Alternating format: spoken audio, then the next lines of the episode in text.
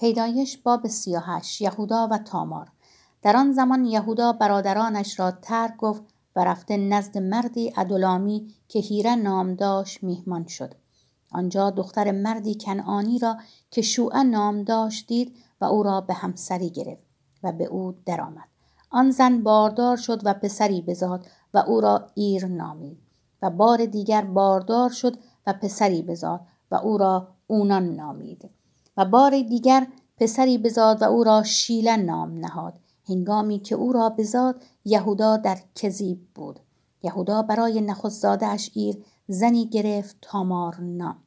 ولی ایر نخستزاده یهودا در نظر خداوند شریر بود و خداوند او را بمیراند.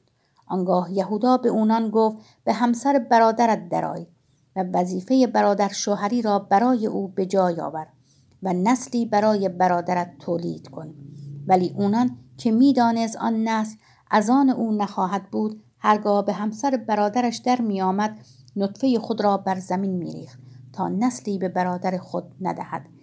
این عمل او در نظر خداوند شریرانه بود. پس او را نیز بمیراند. آنگاه یهودا به عروسش تامار گفت در خانه پدرت بیوه بمان تا پسرم شیله بزرگ شود. زیرا گفت مبادا او نیز همچون برادرانش بمیرد. پس تامار رفت و در خانه پدرش ماند. پس از ایامی چند همسر یهودا که دختر شوعه بود مرد. چون یهودا از ماتم خیش تسلی یافت همراه دوستش هیره ادولامی نزد پشمچینان گله خود به تم نرفت و به تامار خبر داده گفتن پدر شوهرت برای پشم چینی گله خیش به تم نمی رود. پس تامار جامعه بیوگی از تن به در آورد و روبندی بر چهره خود کشید و خود را پوشانید. و کنار دروازه عنایم که سر راه تمنه است نشست زیرا دید که شیله بزرگ شده است ولی او را به همسری وی در نیاوردند.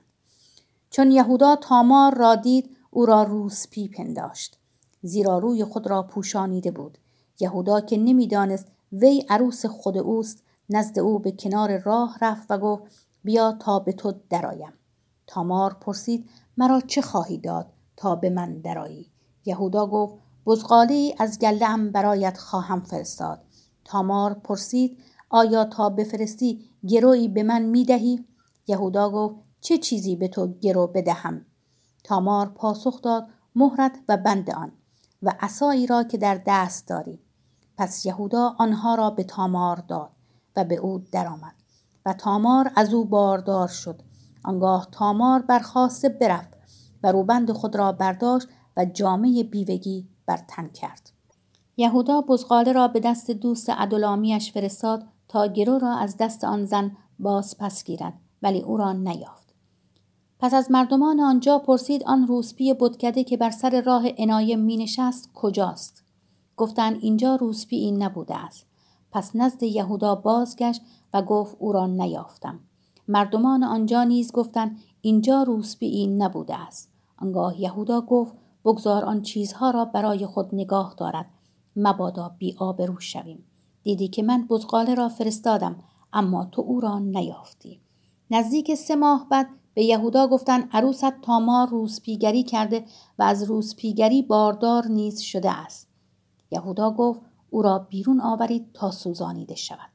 چون تامار را می بردن او پیغامی برای پدر شوهرش فرستاد و گفت من از صاحب این چیزها باردار شدم ببین آیا صاحب این مهر و بندها و عصا را می‌شناسی یهودا آنها را شناخت و گفت حق با اوست زیرا من او را به پسرم شیله ندادم.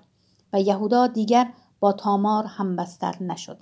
و چون زمان زایمان تامار فرا رسید اینک دو قلو در رحم داشت. به هنگام زایمان یکی از آنها دستش را بیرون آورد پس قابله نخی سرخ رنگ گرفت و آن را به دست او بست و گفت این نخست بیرون آمد. اما چون آن پسر دست خود را باز کشید برادرش بیرون آمد و قابله گفت چه شکافی برای خود باز کردی؟ از این رو او را فرس نام نهادند آنگاه برادرش که نخی سرخ بر دست داشت بیرون آمد و او را زراح نامیدند.